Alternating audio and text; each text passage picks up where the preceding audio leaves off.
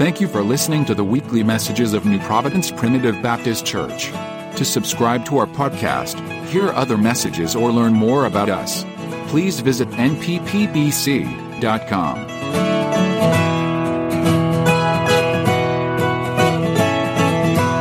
Turn with us tonight to book of Romans, chapter number three. Romans, chapter number three. We desire your prayers. Uh, certainly appreciate the opportunity to be here. This last um, last service of the year, I think Sunday will be the first. So uh, this is the last service of 2022, and uh, appreciate the Lord tonight. Certainly appreciate Him touching my heart with something. I just wanted to be obedient tonight, and I hope you have. It uh, certainly makes it difficult for me if you don't do your part. So I trust that you've done what God's give you to do, and uh, we're going to do our best to give you the word that He's shared with us. Romans chapter number three. We're going to begin at verse number 21 and just read through verse 26. But now the righteousness of God without the law is manifested, being witnessed by the law and the prophets. There's a semicolon there. Uh, I'll say this as I continue. You'll not find the period for five more verses. It's one of the longest sentences you'll find in the Bible, but but follow along. Even the righteousness of God which is by faith of Jesus Christ unto all and upon all them that believe.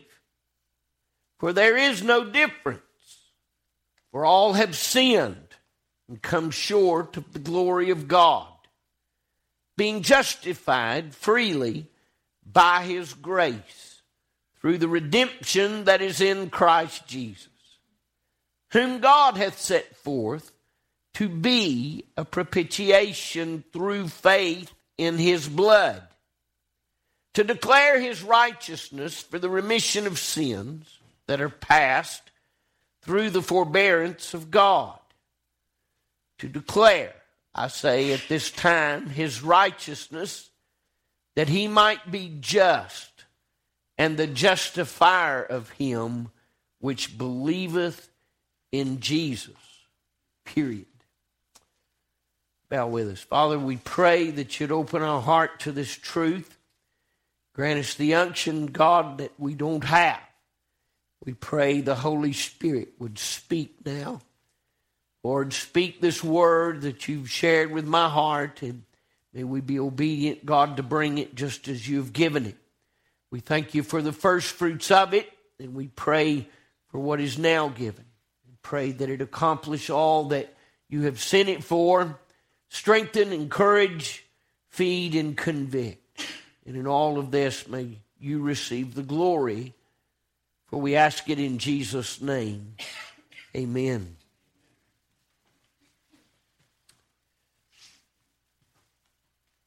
I want tonight to give a title to the message. I, I don't always do that, but uh, I feel compelled to do it tonight. Um, I love it when God shows me something new. Um, it, this may not be new to many of you tonight, but it certainly was new to me, new to my heart and and my mind, and it thrills me when uh, God does that, and I appreciate that. I was studying this one morning this week in in the church here, and uh, for whatever reason, and I pray it's for the purpose that we've assembled tonight uh, God led me into Romans chapter number three, and specifically in this particular area. And as I began to read through this passage of Scripture and was praying, God, through the Holy Spirit, settled my mind upon one word.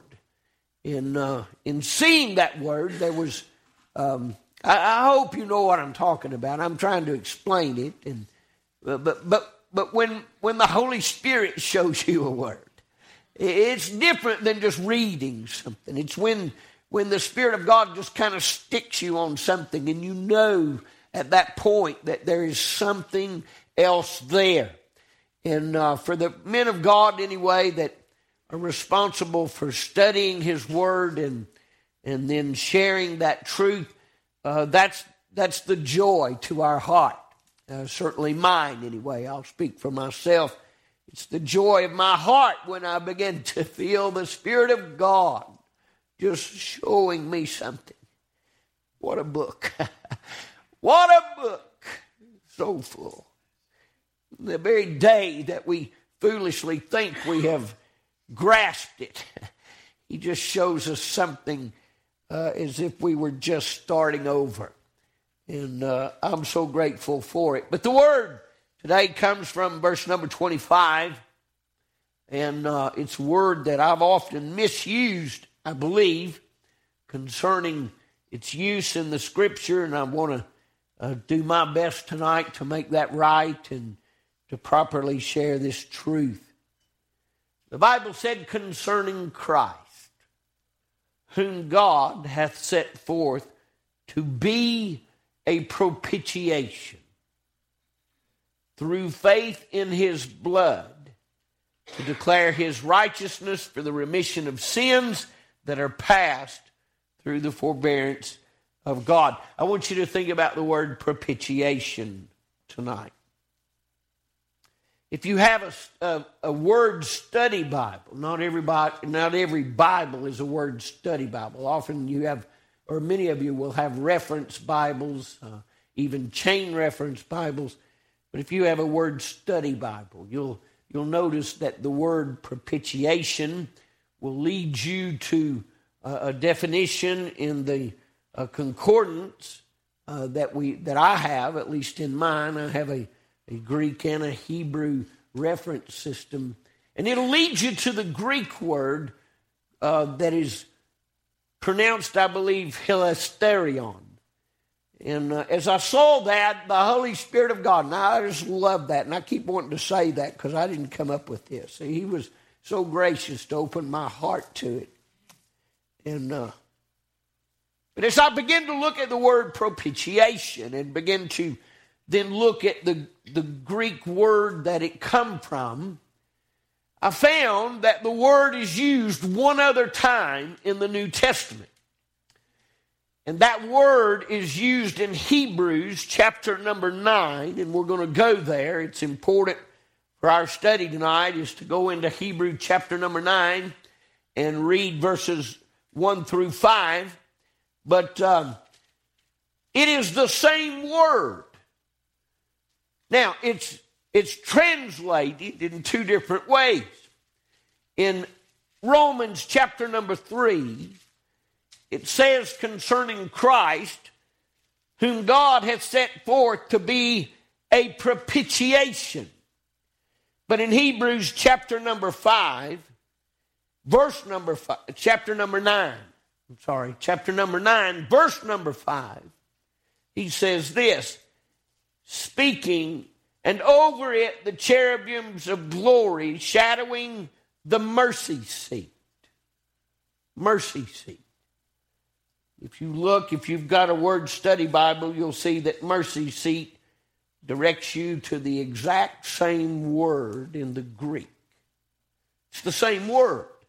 It's translated two different ways, but it is the same word and it has the same meaning mercy seat, propitiation. I went as far to look in uh, Hebrew, um, English dictionaries at the word propitiation, and I found that even there, it's not used in the same context as it is in the New Testament. The word propitiation in the English language has come to mean an atonement. It has come to represent a substitutionary sacrifice that is given in order to repair or reconcile the relationship between God and man. And, and in my heart, that's how I always viewed the term propitiation. But that's not what it means. The Apostle Paul used the same word when he spoke in Hebrews chapter 9 concerning the mercy seat of God. And, And I believe for us to understand this tonight, we're going to have to now go backwards into the book of Exodus and Leviticus and see the mercy seat of God. Because that's what the Apostle Paul's using. He uses the same word in Hebrews chapter 9 speaking the term directly concerning mercy seat. And in Romans chapter number three, when referring to Christ who has given himself for us, he said that he has become to or to be a propitiation, a mercy seat. If you just change the word propitiation for mercy seat, they come from the same Greek word it puts a whole new light on mercy seat and propitiation. For me, it changes the meaning of propitiation altogether. Propitiation is a place. That's the difference. Propitiation is a place. In the English language, we use propitiation as an atonement, which is a work still a noun, but it is an action that is done for someone to reconcile something else. And yet what we find the apostle Paul is doing is he's saying that, that God himself, whom God hath set forth to be a propitiation, whom God, speaking of Christ, hath set forth him to be a mercy seat. Propitiation is a place Propitiation is a place. Would be the title of the message tonight. Propitiation is a place. You say, why is that important? Because in context, the Apostle Paul was trying to get them to recognize that Jesus Christ is the mercy seat. You say, why is it important that we have a where? Isn't it just important that we have the what? The atonement. Isn't it, isn't all that we need the atonement? Well, I can take you back into the Old Testament and I believe categorically state that no, you have to have a place in which the atonement is made. You have to have a place. And so let's go back now to the Old Testament, and you'll find in the book of Exodus God's direction unto Moses on how to establish the temple. And when they built the temple, it then was a great tent, and on the outer part was the, the first sanctuary or the holy place, but then there was the veil. And the veil separated the holy place from the holiest of holies. There was a separation there. Now, within the holiest of holies, you'll find there that there was a, a golden censer, and then there was uh, the mercy seat of God, or the Ark of the Covenant and it was placed behind the holiest of holies. And uh, you'll find that on top of the Ark of the Covenant was the mercy seat, and it was constructed in such a way that, uh, friend, that, that, that everything it had meant, meant something for you and I. So I want us to look at that tonight. If, if Christ truly is the place, not just the atonement, because that's the wonderful thing about Christ, is that He's not only the place, but he is also the atonement. He's both. But as we look into the Old Testament sanctuary and we go behind the veil, let me start with Hebrews chapter number 9. I want to read uh, what the Apostle Paul said about it. Beginning at verse number 1 Then verily the first covenant had also ordinances of divine service and a worldly sanctuary. For there was a tabernacle made, the first, wherein was the candlestick and the table and the shewbread, which is called the sanctuary. That's the holy place outside of the veil. Verse number three. And after the second veil, the tabernacle which is called the holiest of all, which had the golden censer and the ark of the covenant overlaid round about with gold, wherein was the golden pot that had manna, and Aaron's rod that budded, and the tables of the covenant. And over it the cherubims of glory, shadowing the mercy seat, of which we cannot now speak particularly. Let me say this first about the mercy seat, and Christ is the mercy seat. Christ is the place where the atonement is made. I want you to think about that in reference to what the Apostle Paul was saying. In, in verse number five, he says clearly, he uses the word hilasterion to say that that that was where he was referring to. And then in Romans 3, he speaks of Christ being that hilasterion, that mercy seat, that place. Let me say first, according to what Paul said in verse number 9 and Exodus as well, is that the mercy seat resides within the holiest of holies. It's behind the veil. Now, if you go behind the veil, then you had to be a high priest. Nobody else could go back there. Anybody that went in and around the Ark of the Covenant and the mercy seat of God would surely die. Nobody was able to go behind that holy veil into the holiest of holies. Only the high priest and and only once a year, and only with blood. And every time that he went, he went in, a, in, in order to sacrifice and to make sacrifice on this mercy seat of God for you and I. May I say that I am so glad that the mercy seat is no longer behind the veil. I'm glad that I don't have to go just once a year, but I can go to the place where Christ is anytime time that I need to. May I say, I don't need a high priest. I've got a high priest. Jesus is my high priest. He has opened the veil and he has made himself the place for me to come.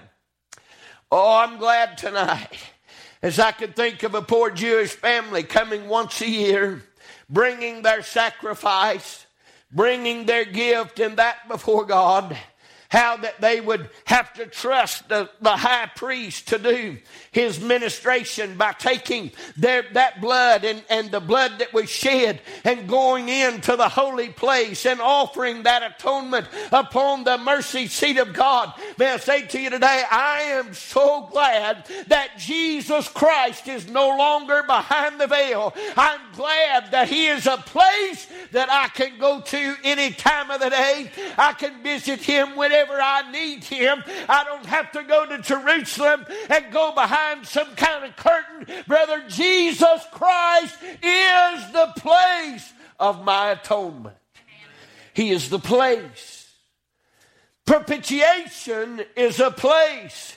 Propitiation is the mercy seat. I want you to see that the mercy seat of God, before that the before that the high priest would go in into the mercy seat. Outside of the veil there was a there was a there was some coals of fire that were burning on the altar. And there was also some incense that had been beaten small so that it would quickly smoke and make its fragrance. And before the high priest would go in behind the holy veil, he would take in one hand, now he had to do this first. He would take in one hand the coals of fire, and he would take in the other hand this little pot that had all of the incense beaten small. And, the, and according to Jewish culture, the, it said that he would go in sideways. And he'd ease up through there sideways as he got near the mercy seat, never looking directly at the Never looking at the mercy seat, always afraid that the glory of God would be there, because if any man looks upon God, he dies. And so he would go in sideways, carrying the coals and carrying the incense, and he'd slip in there and he'd get right there to that golden censer that was in front of the mercy seat of God, and he'd pour them hot coals in there, and then he'd pour in that incense, and immediately the smoke would begin to fill that temple and the smoke would overshadow the mercy seat of God. Brother, I'm glad to say today that there's something better than that for you and I. There's something greater than that for us. We get to approach the throne of grace today and we've still got that fragrance. Amen. Amen. The mercy seat. Propitiation is a place today. You say, what in the world is the fire? Well, there was cloven tongues of fire fell upon the disciples that day when the Holy Spirit came to live with us. oh, how glad that I am that the fire of God is inside of me The Bible said in Romans chapter number 8, I believe it is, he said, If any man have not the Spirit of Christ, he's none of his.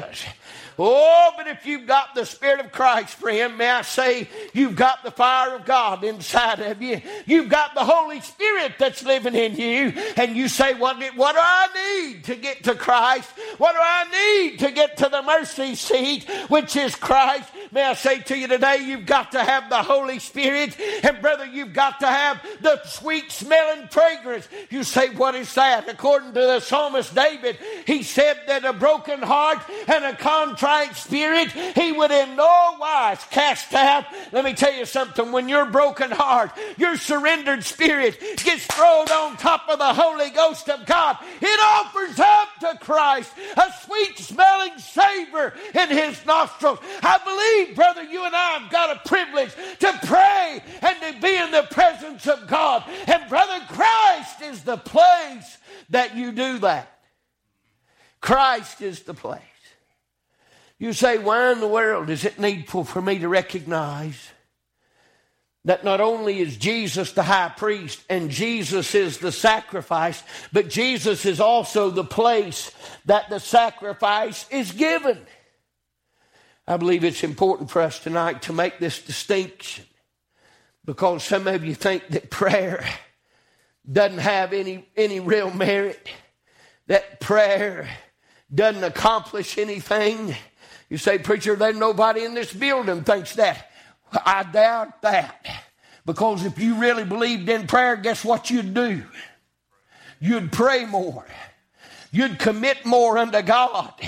You'd, you'd, you'd just you would set aside time in your day, if not every day, to go to the place where you can find help and find the need for your own heart. Listen, we have a place today, and He is ever present with you and I.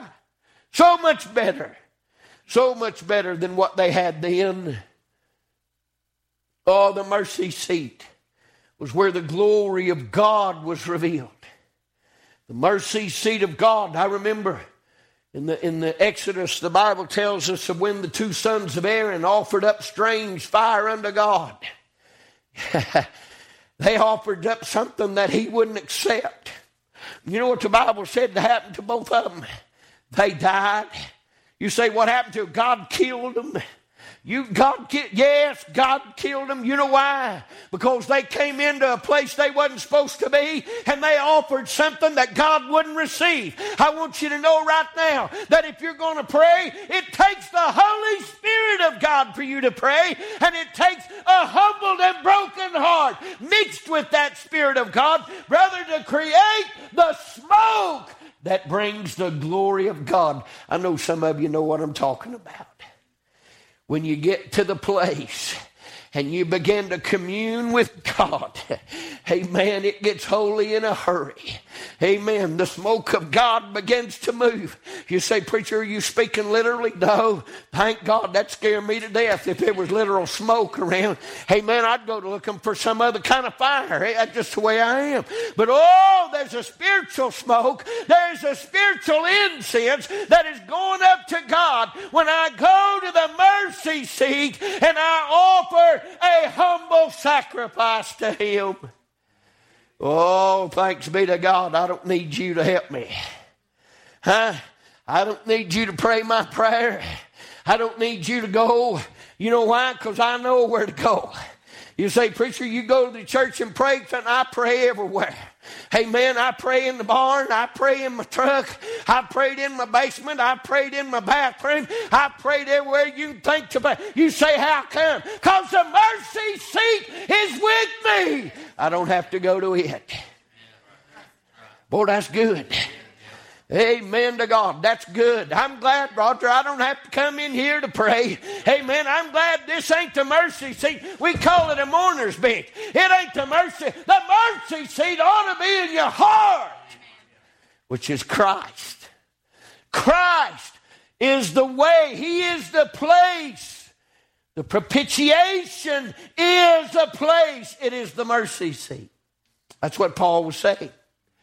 He said, God hath set forth him to be a mercy seat, a propitiation. He used the same word. God has set Jesus forth to be a mercy seat.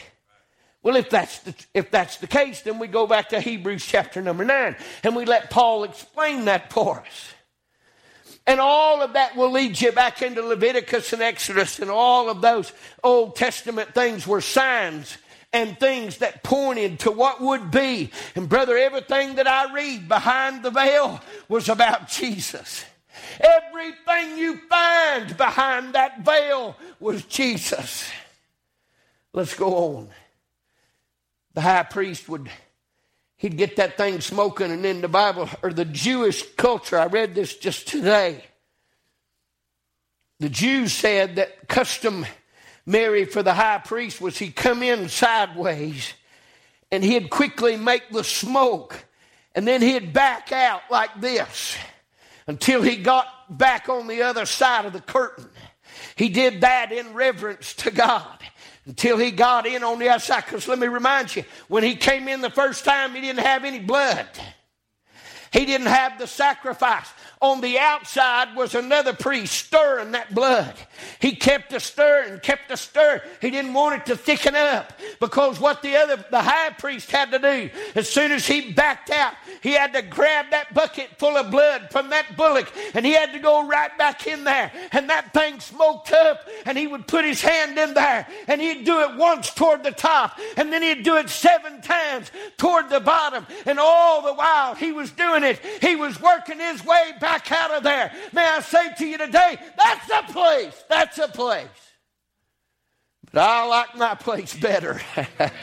I like my place better when I go to my mercy seat, when I go to Jesus Christ. Brother, I'm not having to throw blood anywhere because He's already thrown it. God has set Him forth to be a mercy seat a place for you. A place for you. Is that important? Yes, I believe so. I believe it's extremely important that we recognize that Christ is not only our sacrifice, He's not only our high priest, He's not just the blood, but He is also the place where it is all happening. He is the mercy seat. Let's look at the mercy seat a little more. You'll find that the Apostle Paul in Hebrews chapter number 9 begins to tell very, very descriptively about the mercy seat. He spoke of the golden censer, and then he said it was over. He was, and he said, in the ark of the covenant, overlaid round about with gold, wherein was the golden pot that had manna, Aaron's rod that budded, and the tables of the covenant. That's all in verse number four. Let me say this about the mercy seat. According to the book of Exodus, it is pure gold. Let me speak concerning my Lord. He is tried in the fire, and he is pure. He is pure gold. What they made the mercy seat of. You see, there were some instruments that was used in the Old Testament worship that were overlaid with gold. But according to Exodus, the mercy seat itself that covered the ark was pure gold. Pure gold. The cherubims that were put on either side of it, pure gold. They were beaten work of gold. But the covering, the mercy seat itself, was pure gold. We find in 2 Corinthians chapter number 5 that Apostle Paul said concerning my mercy seat, he said, He who knew no sin became sin for us, that we might be made the righteousness of God in him. Oh, how glad I am. You see, the high priest then was going into the mercy seat to offer an atonement at the place where God said to them, I will meet you there. But for us today, Christ has already made the atonement. He made it once and a long time ago. Let me say this He didn't have to offer any blood for me today. I've already been to Him. I've already been to the mercy seat. I've already repented of my sin, and I did it just again a second ago. I repented of my sin. He didn't have to offer no blood for me. You know why? Because he offered it once and for all. The Bible says specifically that when Jesus died on the cross, when he had rose from the dead, when he ascended back to the Father, he took his own blood and he offered it up unto God as the atonement for our sin. Mm, that's good. The mercy seat of God is pure gold. The mercy seat of God is pure gold. On each end of it was the cherubims. The mercy seat itself was two and a half cubits long and it was one and a half cubits deep. It was a rectangle. And it was made perfectly so that it covered the Ark of the Covenant. We'll get there in a second. But on either end of it, on the left and on the right, there was great tall cherubims that were made. And it said that their wings were to be on the high right? If, if, if their wings come up, they were like this. The wings were, were high and they were overshadowing. And you got one on this side, and then you had another one on this side, and I believe them wings were touching right on the tips so that everything under them was covered. And you say, Preacher, what in the world could that mean? I'm glad, brother, that there is something pure when we get to the holy place. And I get to the holy place. Oh, I hope you do. I hope you ain't wondering what I'm talking about tonight. Oh, when I get to the mercy seat of God, there's glory there. There's something there that you won't find anywhere else. Oh, that the people of God would go to the holy place, to the place which is Christ to the mercy seat. There's something glorious at the mercy seat. There's something glorious when we get into the presence of our Savior and Lord. Amen. There's an overshadowing, amen, of the Holy Spirit. It covers everything that's going on on the mercy seat. You know what God told Moses? He said, listen, he said, when you create that and you set that old mercy seat on top of, on top of the covenant, he said, I'm going to tell you what to do. He said, but when the high priest does it, he said, let me give you this promise. He said, I will meet meet you there. Do you know that's still a good promise? Do you know it's still a good promise? Amen. You thank God today you don't have to come here to pray. Amen. Uh, let me tell you where the place is to pray. It's the mercy seat. It's Christ. Christ is where we pray. And brother, if you've been born again, Christ lives in your heart today. And you're able to pray wherever you're at you're able to get right within the glory of God. Now you say, Preacher, I don't know just exactly. Let me give you just a little example. This is one some of you will relate to. You driving down the road. you talking about driving under an influence. Amen. That'd lock me up sometime. For that DUI, they'd, they'd, I'd be guilty. Amen. I went places and didn't know how I got there. That's a truth. Amen. Because somewhere along the way, I went to the mercy seat while I was driving. And the next thing you know, there was a glory all around me. It was overshadowing me. I was right on the mercy seat. And he met me there. Glory to He met me there. Oh, Jesus. You say, is it, is, was the Apostle Paul really meaning that Christ is the mercy seat? Yes. Yes, not only did he say it specifically in Hebrews 9, but in Romans chapter number 3, he said, God has set forth Christ to be our mercy seat. Same word propitiation too long in our minds has been the work that Jesus did. And that's, that's the English definition of it. But if you look at what the New Testament says the word comes from, that's not its meaning. Yes, Christ is the work, but Christ is also the place that we go. Oh, this is good.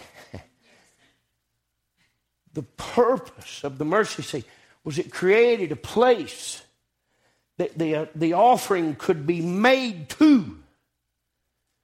It created a place that was pure. But it, it, it, it was a place where God said He would meet them. Does He meet you? He meets me there when I go to Christ. And, and don't misunderstand, I keep leaning toward that way. I could walk back here and get to Christ. Because everywhere I go, He's with me. Everywhere I can fall on my knees with a broken heart and a contrite spirit, the Holy Ghost will help me get into that place where the mercy seat is. And brother, when I meet the mercy seat, there's glory there. Glory that shame on us when we come so apathetically under the mercy seat of God. You say, how come? Well, the mercy seat you'll find covered some stuff.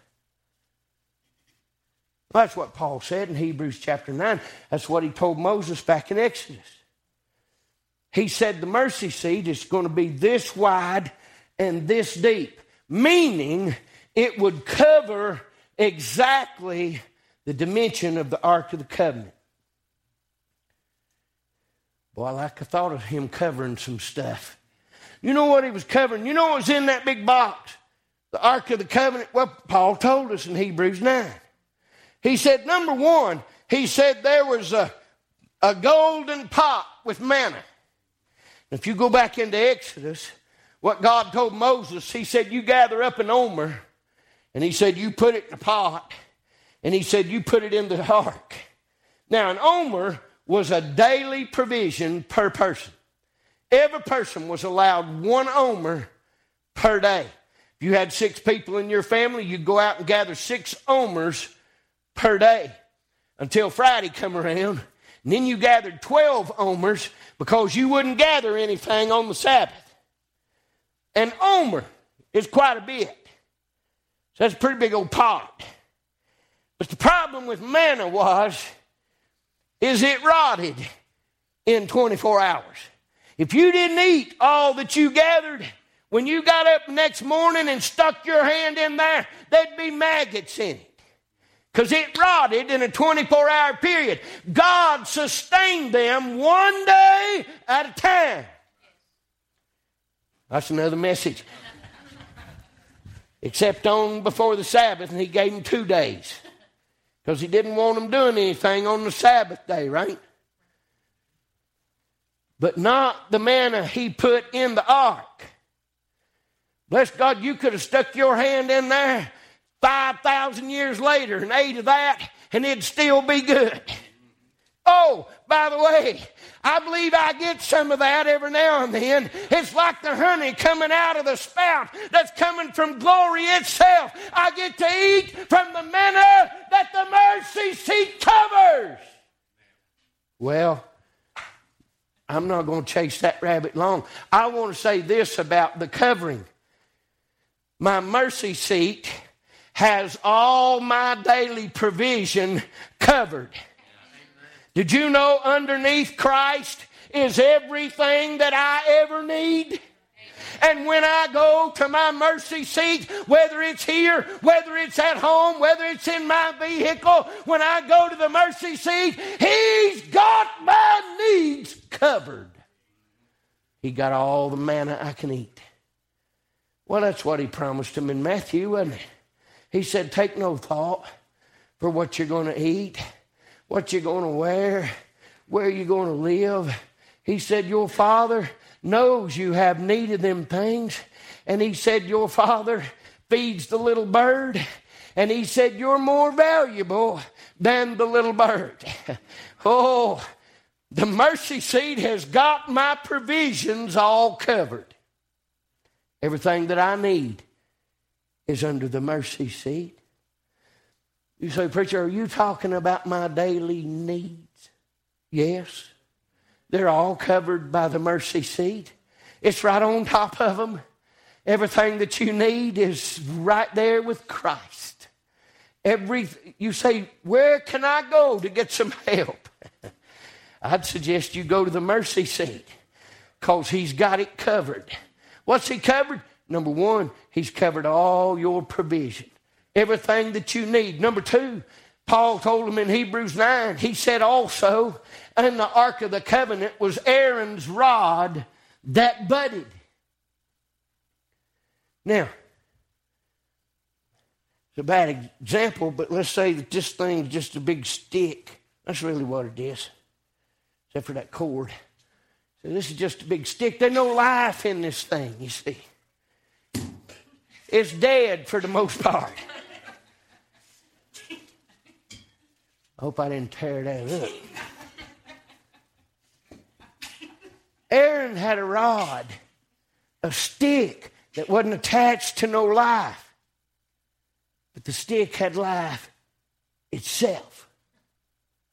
And did you know it kept blooming in that box? It didn't have no water, didn't have no earth, it didn't have no vitamins, no minerals, no fertilizer. It, the stick was dead, but it weren't dead. you say, Preacher, my biggest problem I face is death. He got it covered. That thing which the world thinks is dead is still blooming under Christ. Under Christ, there is life where there was death before. You say, that's unexplainable. well, that's kind of how getting born again is. He said, I passed from death unto life. Amen. The very life that we need, the very hope of life that we need, it's under the mercy seat. He's got it covered. He's got it covered. Oh, but preacher, you ain't talked about my sin yet. Guess what else is in the ark? The Apostle Paul said that the third thing in the ark of the covenant was the law of the covenant, the law of the testimony. What was it? It was the law. Those tables of stone, those Ten Commandments that Moses brought off the mountain, God told him to put them into the ark. You know what's covered under the mercy seat of God? The law is covered. Did you know that you couldn't approach God without the law being covered for you? Because if the law hadn't been covered, checked off, handled, you'd have sin. And you ain't walking into the presence of God, to the glory of God, to the power of God. You're not getting to the place where He meets you if there's sin. But the law is covered. Everything you see that would condemn you is under Christ. It's under Him. If Christ is the mercy, see, right? Propitiation is a place. It's not an action, it is a place. Propitiation is a mercy seat. If Christ is the mercy seat, the mercy seat covers all those things. So when we go unto God and we ask for forgiveness, the Bible says that He's faithful and just to forgive us and to cleanse us of all unrighteousness. You say, how can you how can he do that? Because he's over the law. It's all under him. And if we come to Christ, our mercy seat, here's what you can know is that he paid your sin debt. He who kept the law perfectly he kept the law. He who knew no sin, God made him to be sin for us, that we might be made the righteousness of God in him. Whom God hath set forth to be a mercy seat. It's the same word, a mercy seat, a place where we can take all of our cares and all of our burdens and all of our troubles and all of our sin. We don't have to wait till one time a year when the high priest goes in and does. No, this is a better mercy seat. But in, in looking backwards at the signs of the Old Testament and, and what those things meant, everything behind the veil was Christ. And so we find that that day when Jesus, hanging on the cross, cried, It is finished. The Bible said that the earth began to quake and the rocks break and the veil in the temple was rent in twain. God opened the Holy of Holies to all. How, well, how could he do that? Because Christ gave himself, right? That's what we, we, we think of as the propitiation, is Christ giving himself. But Christ is our atonement, but Christ is also the place where the atonement is made. You say, why is that important? Come get a song. Why is that important? Because the truth is, is we still have to take our burdens somewhere. And what the Bible said of Christ was, is he said, Cast all your care upon me, for I care for you. So I believe the Apostle Paul was, was, was being very careful to use the right word, and he didn't use it incorrectly. The same word he used in Hebrews 9, he said, is mercy seat, is the same Greek word he used in Romans 3 when he said that God hath made him to be a propitiation, a mercy seat. I don't believe he made a mistake there. I believe the importance for us is to recognize that Christ is the place that we take our burdens, that we take our sin, that we take our problems, that we take our worship, that we take our praise. Christ is the place that we take it.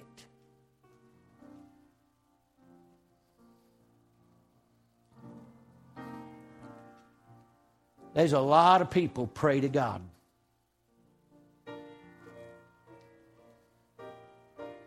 But they've never prayed to Jesus. There's a lot of people believe in God, but they do not believe in Jesus. As a matter of fact, they've accepted God and have rejected Jesus. Let me be clear. There is one place, and that is not God. That's why this is important. You can take your burdens all day long to God and never get rid of them. Because that is not the place we go. I said, but I thought they're all the same. They are, but hear me. Jesus was very clear. Even though Jesus specifically said, If you've seen me, you've seen the Father. He also said, No man cometh unto the Father but by me. He is the place that you'll be born again. You will not be born again. You can't be born again anywhere else. Now, we've heard the testimonies of many people. Some got saved in a ditch, some saved in their barn. Uh, Miss Pale saved in, uh, where was it? In the well chicken house, somewhere out there. Why, people have been saved all kinds of places. You know why? Because Christ is the place And when they bowed on their knees, I don't care if they was in the darkest part of Africa. If they bowed on their knees and called out unto Jesus Christ for mercy, that was the right place. You can get saved there. You can get saved there. But apart from Christ,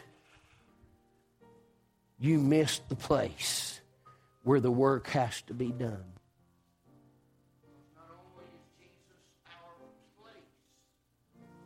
He is also the high priest. He is also the blood that saves. He is the atonement and the place. You're talking about one stop shopping. It's all at that place. I believe that's why Paul used the same word. Whom God hath set forth. Talking about Christ. God hath set Christ forth to be a place, the place, mercy seat. What a beautiful picture. What a beautiful picture.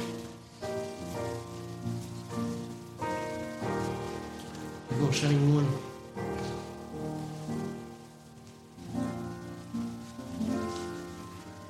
I'm so glad that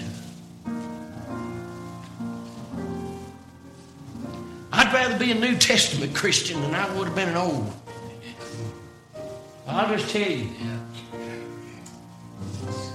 There wasn't much joy in that that business of this once a year stuff. No. But that day that Mary ran back in there and said, He's alive.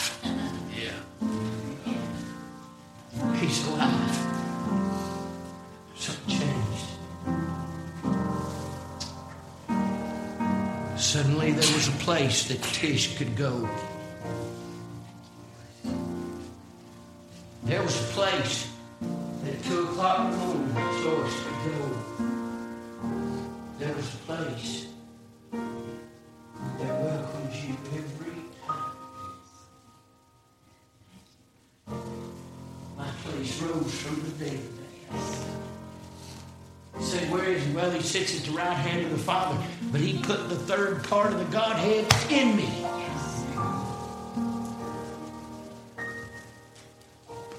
So that by the Holy Spirit and a broken heart, I might bow on my knees. And as he said in Hebrews, through faith in his blood,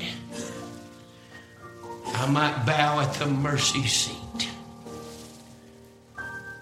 He would say, Come boldly unto the throne of grace, and that you might obtain mercy and find help in the time of need. The mercy seat is a place, propitiation is a place, and that place is Christ. If you don't know Christ tonight, you don't know the place. You've never been to the place if you don't know Christ. But Christ is the place tonight, and I'll give you an invitation to come. If you need to make it right, you don't need to make it right with the preacher. You don't have to make it right here or there or there, but you will have to go to the mercy seat. Because all the business is done at Christ. At Christ. That's where the work is done. If you'll take it to Him tonight, He'll help you. If you'd stand with us, I'll give you an invitation to come.